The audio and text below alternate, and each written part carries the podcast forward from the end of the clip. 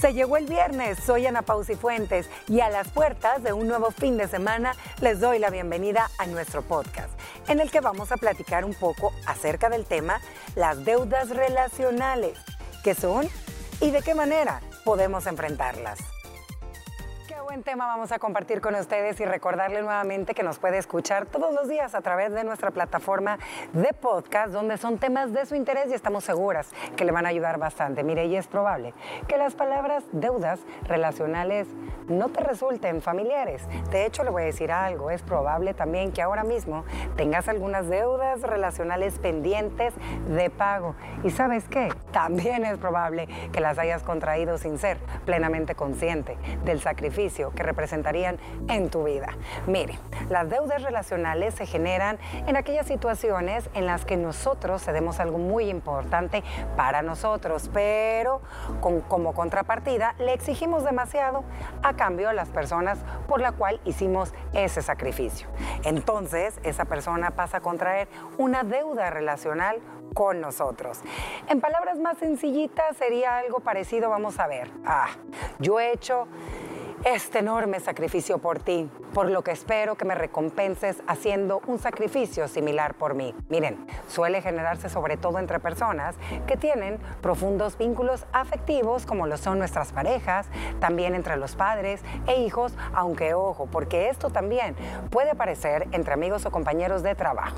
Así que vamos a estar platicando de este tema hoy aquí en la Mesa de las Mujeres. A ver, mis liberadas, díganme la verdad. La verdad, habían escuchado como tal deudas relacionales y qué es lo primero que se les vino a la mente. Ayer Gina y yo lo platicamos. Ay, a mí las tarjetas de crédito. Yo también deudas. Ay, relacionales. Yo creí que eran deudas de, económicas y no deudas emocionales. Ah, yo también. Y al principio dije dudas, dudas relacionales. Y qué raro quizás dudar de tu pareja, pero no, ya, ya entendí el tema y es algo demasiado sofisticado para decir. ¿Para que sí? Sí, sí, al final es un chantaje. Un chantaje, eso voy. Sí, yo nunca lo había escuchado tal cual, pero sí, lo primero que pensé es las deudas que nos están ahogando, pero hoy nos pagaron. Así que ya podemos empezar a pagar deudas. Gracias por a todos los acreedores que ya se enteraron que ya nos pagaron. Sí, qué Por si alguien le debía ahí. Sí, ahorita están en la cola. Mira, yo creo que es algo bien común. Todos tenemos alguna que otra deuda, pero también a veces andamos como andaba el señor Barrigas en la vecindad del Chavo, cobra, cobra y cobra todo el tiempo. Y, y entonces ahí viene la pregunta, tú haces las cosas por amor, por ser servicial, por agradar a alguien y está muy bien. Pero en cuál es la línea, cuál es, ok, hasta aquí. Porque también la gente a veces abusa, ¿no? Y si siempre estás cediendo, haciendo favores, renunciando a tus gustos, te quedas callada para no pelear, va a llegar un momento en que lo vas a resentir y lo vas a cobrar a esa persona una deuda que no quería y se puede hasta terminar la relación, no se puede, puede volver algo tóxico también si no te atreves a decir hasta aquí. Te pones a pensar que a veces entonces ciertas acciones, actitudes y sacrificios, que voy a poner entre comillas, lo terminas haciendo por conveniencia, porque sabes que tú quieres obtener a cambio algo. O sea que la ganadora quiere ser tú, ¿me entiendes? hay que con esa conciencia. Exactamente, o sea, hay, hay diferentes aristas de las cuales podemos ver dependiendo el caso. ¿Qué les parece, mis liberadas, si empezamos a definir, verdad, a desglosar cuáles son em, aquellas cositas que hace que nosotros caigamos en esto de las deudas relacionales y posteriormente le vamos a compartir una serie de ejemplos para que usted diga, y creo que sí, yo tengo como un pergamino aquí de, de deudas. Uno, que demandamos lo que creemos que merecemos. Sí, demandás lo que crees que mereces, pero muchas veces el, el chip lo tenés dormido. Porque empezás a demandar cuando tú te das cuenta de algo que has hecho, tal vez de verdad genuino, sin ningún interés de chantaje a futuro, pero es un cheque en blanco que tú has escrito. Claro. Entonces, ahí lo tenés en la gaveta. Y cuando llegue el momento, lo pasás porque se te activa el chip de están siendo injustos conmigo. Si yo hice esto, esto, y esto, yo voy a pasar la factura. ¿Te acordás que tas, tas, tas, tas, tas? La conciencia te nace meses o años después. Miren, antes de seguir desglosando esto, tenemos que dejar bien claro que cualquier tipo de relación donde existe pues un lazo afectivo, sea con tu pareja, sea con tus hijos, sea con buenos compañeros de trabajo o amigos, en una relación siempre se da y se recibe. Ok, pero todo tiene límites. Cuando tú decides eh, compartir tu vida con una pareja, ¿verdad? Decides formar una familia, tener hijos, tú a veces... Eh, haces sacrificios, lo quiero pensar, y en ese momento a lo mejor tú no lo ves como un sacrificio, sino lo que estás viendo lo ves por amor, lo haces porque es tu pareja, están siendo equipo, eh, estás eh, viendo, pues que así es la cosa, ¿me entiendes? Por ejemplo, en el eh, en que decía aquí, que yo les mandé, no, pues es que te tocó decidir cambiar de país o de lugar de trabajo. Uno de los dos lo tienes que dejar tu trabajo, ¿verdad? Pero en ese momento tú lo haces por amor, lo haces por seguirlo a él, porque quieres formar una familia, no porque estás pensando más allá. Ah, ok, lo voy a dejar, pues se la voy a cobrar. Ese es el ejemplo que está poniendo de ella. Ajá, y eso lo tienen contigo. Este, no, no, no, mira, es un ejemplo el que. Qué casualidad, qué casualidad. Pero se la voy a cobrar en 10 años. Quiero carro nuevo, quiero casa no sé dónde, quiero esto, quiero viajar dos veces al año Mira, lo pongo porque de hecho venía aquí del artículo eh, que leí, yo me sentí bastante identificada y yo hablando por mi experiencia, mi jamás se me ha pasado por la mente quererle cobrar una decisión la cual yo tomé por amor y por querer formar una familia y no es algo que yo tenga ni se lo ni hay chantaje ni está ese cheque en blanco que yo voy a sacar y se lo voy a cobrar. vaya, digamos que nuestro, ajá, eso hablemos crudo, eso es lo que lo que yo siento en el momento te mueve genuinamente el amor como muchas parejas y creo que es el motor de no solo las parejas como tú decís, tiene que haber un lazo afectivo, puede ser entre tríos, hermanos, primos, qué sé yo, un familiar inclusive político. Pero eh, al ratito, cuando tú no recibís, no se completa el círculo, cuando tú necesitas algo, lo que hiciste por amor, sí cobra una connotación de reclamo. Ajá, por eso te digo que tiene que ver mucho cada pareja y cada situación. Tomemos otro ejemplo que yo les puse aquí, creo que este puede ser tu ejemplo, Moni. Tú tienes a, tu hijo en el extranjero. También eh, te ha tocado apoyar en el tema de educación y todo eso. Tú lo haces con amor. Ajá. Tú lo haces porque lo quieres ver bien, como muchos papás lo hacen. ¿Qué pasa? Hay otros papás que luego pasan los años yo me sacrifiqué por ti, dejé todo para que tú pudieras tener y hacer y deshacer, ¿me entiendes? O sea, tiene que ver mucho. Sí, no, porque siento que, que, en el caso del rol de la mamá es bien clásico y siempre vamos a tener, vamos a estar rasgándonos las vestiduras de, ay, cómo fui, todas las desveladas. Eso es como bien clásico de una mamá. Pero sí cuando tal vez una mamá tuvo que vender una casa, eh, tuvo que empeñar no sé cuántos salarios y deshacerse de, y hacer muchos sacrificios para una enfermedad de un hijo mm. o de un esposo creo que sí ya hay otra connotación. La desvelada, la dada de la pacha. Todo, eso, es algo que estamos en el mismo parte de nuestro, ajá, es parte de tu perfil de mamá. Por eso compartimos estos ejemplos eh, rapidito para que vean que cada caso es bien diferente. Otra de las situaciones que dicen que es sacrificamos para poder pedir. Sí, ese es un poco más calculador. ¿Será que eso ya entra el chantaje ahí? Sí, pero creo que también se hace. El que diga que nunca lo ha hecho es mentira.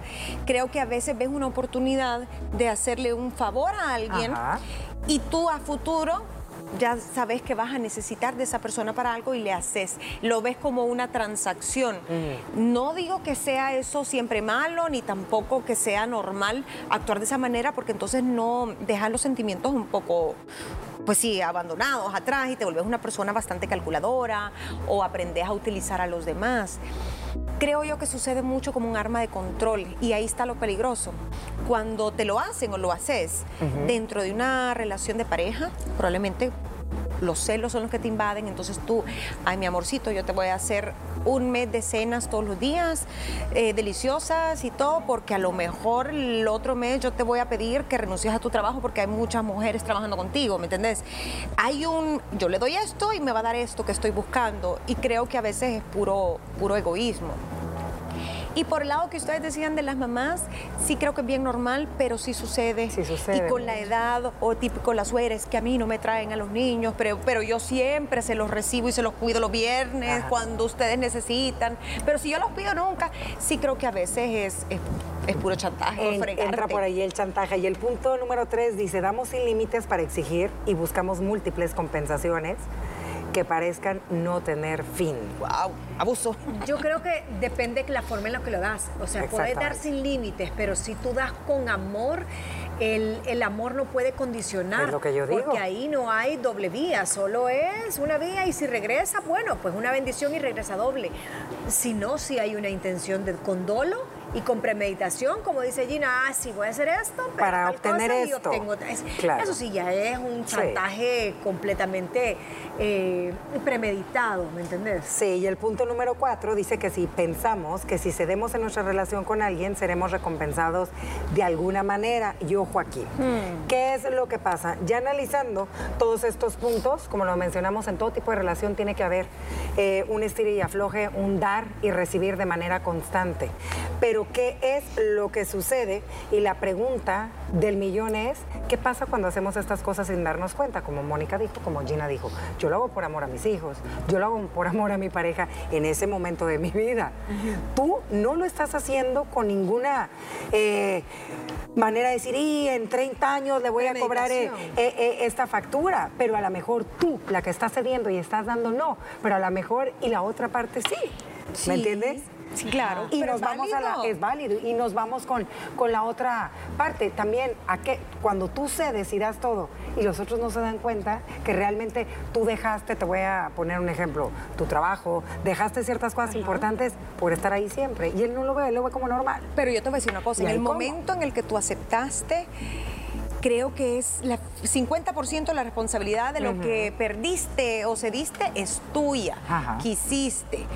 Eh, creo que esto sucede mucho, por ejemplo, las mujeres que aceptan quedarse en casa, renunciar a sus estudios o a su trabajo por cuidar a la familia, obvio tienen la mejor intención y qué bendición si lo pueden hacer, pero creo que ahí es falta de comunicación, porque tú tienes que establecer un límite, decir, ok, esto lo voy a hacer por nuestros hijos porque son nuestro proyecto, pero tiene fecha de caducidad, en cinco años yo vuelvo a estudiar, o en cinco años yo vuelvo a trabajar si quiero, ¿no?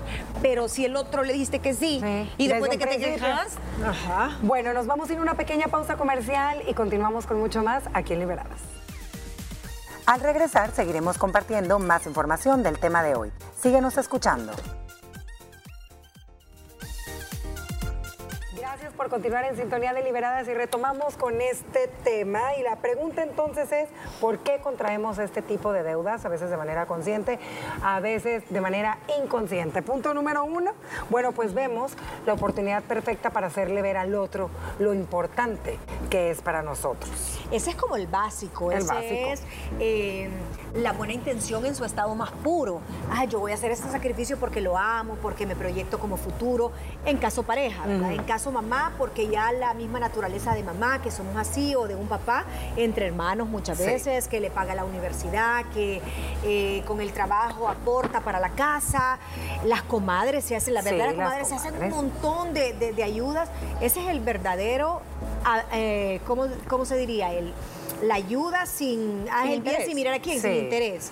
Ya después eso puede que cambie. Entra este, dicen que otras veces es porque queremos tener el control. Ahí está la línea delgada. ¿Dónde comienzan los chantajes? Uy, Lo que tú decías. Celos, eh, control, egoísmo. Manipulación. Manipulación es de dónde se inicia. ¿Cuál es la raíz? Piénselo. Si es un sentimiento negativo, si es algo como bien que solo te beneficia a ti, entonces hay un interés que no es mm. servible para ambos. Creo que a veces es válido. Ojo, a veces es válido hacerlo conscientemente, pero no para cobrarle al otro o hacerle daño o, ah, me la vas a pagar, sino para tener el argumento en algún momento que tú quieras que te haga un favor o que por lo menos ya no quieras hacerle este favor que tanto le gusta y decirle, mira, esto y esto hice, me encantó hacerlo, no te lo estoy cobrando, pero solo quisiera que supieras o me lo reconocieras y esta vez tú me, me lo devolvieras de otra manera, porque en este momento me interesa hacer tal y tal cosa. Entonces yo creo que también hay que darse su lugar. La clave negociar, está. Negociar, es una carta para negociar. Una buena intención oculta. Pues. Comunicación y como lo dijo Moni hace ratito, obviamente cada tipo de relación, sea de padre a hijo, hijo padre, con tu pareja, va madurando, la vida va cambiando, no es lo mismo al inicio que ustedes se conocieron.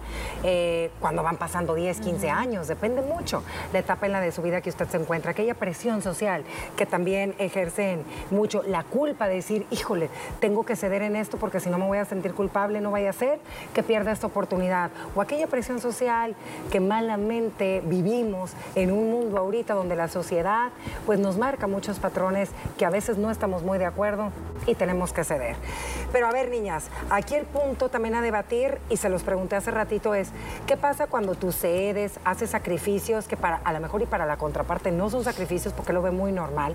Y recuerden que cada cabeza es un mundo y la manera de pensar de cada quien es totalmente eh, diferente. Él no se da cuenta a lo mejor y de todo lo que has hecho, em, de lo que has tenido que, poner de tiempo, eh, las cosas que has interrumpido eh, en tu vida. Aquí es el comienzo de aquellas relaciones tóxicas de las que tanto hemos hablado, niñas. Empieza la frustración, el rencor, la rabia, los El problema es cuando tú no, no, dicen que no solo es que tenés que tener en las, las herramientas, sino que también saberlas usar. usar. Si tú vas a hacer cierto sacrificio y sabes que tu pareja o a la persona a la que le estás haciendo ese bien o ese sacrificio es un poco despistado o despistada, no como manera de chantaje, pero sí es bueno hacer la conciencia. A los hijos, por ejemplo, no es bueno, dicen, estar a cada rato.